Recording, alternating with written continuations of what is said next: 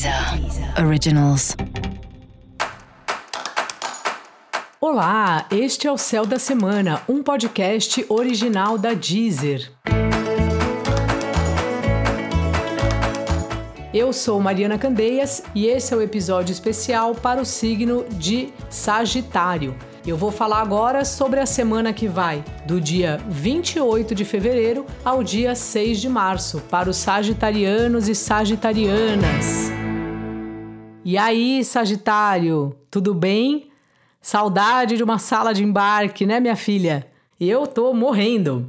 Bom, essa semana, enquanto a gente não pode viajar, é uma semana importante de você dosar melhor, equilibrar melhor o tempo que você está se dedicando ao trabalho e o tempo que você está de se dedicando à sua família ou à sua vida pessoal.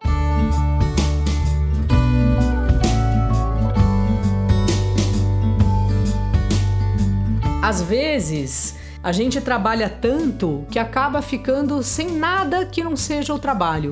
Só fala sobre os assuntos do trabalho e quando a gente percebe, já tá a nossa vida toda consumida pelo nosso emprego, pela nossa atividade profissional.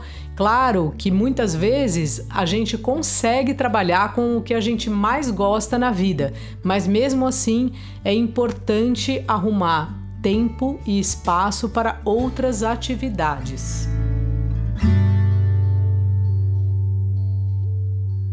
Desde o começo da pandemia, com a maioria das pessoas trabalhando dentro de casa, ficou muito confuso essa questão dos horários, que horas eu trabalho e que horas é minha hora de descanso.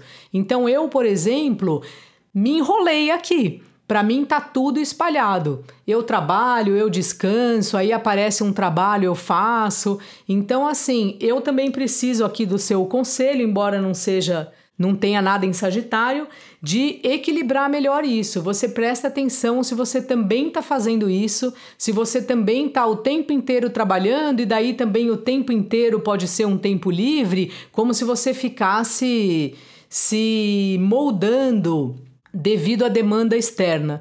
Então, assim, não faça mais isso, estabeleça os seus horários, veja que horas você vai trabalhar e veja que horas você não vai trabalhar, mesmo que você esteja dentro de casa e cumpra a agenda que você mesmo estabeleceu para você.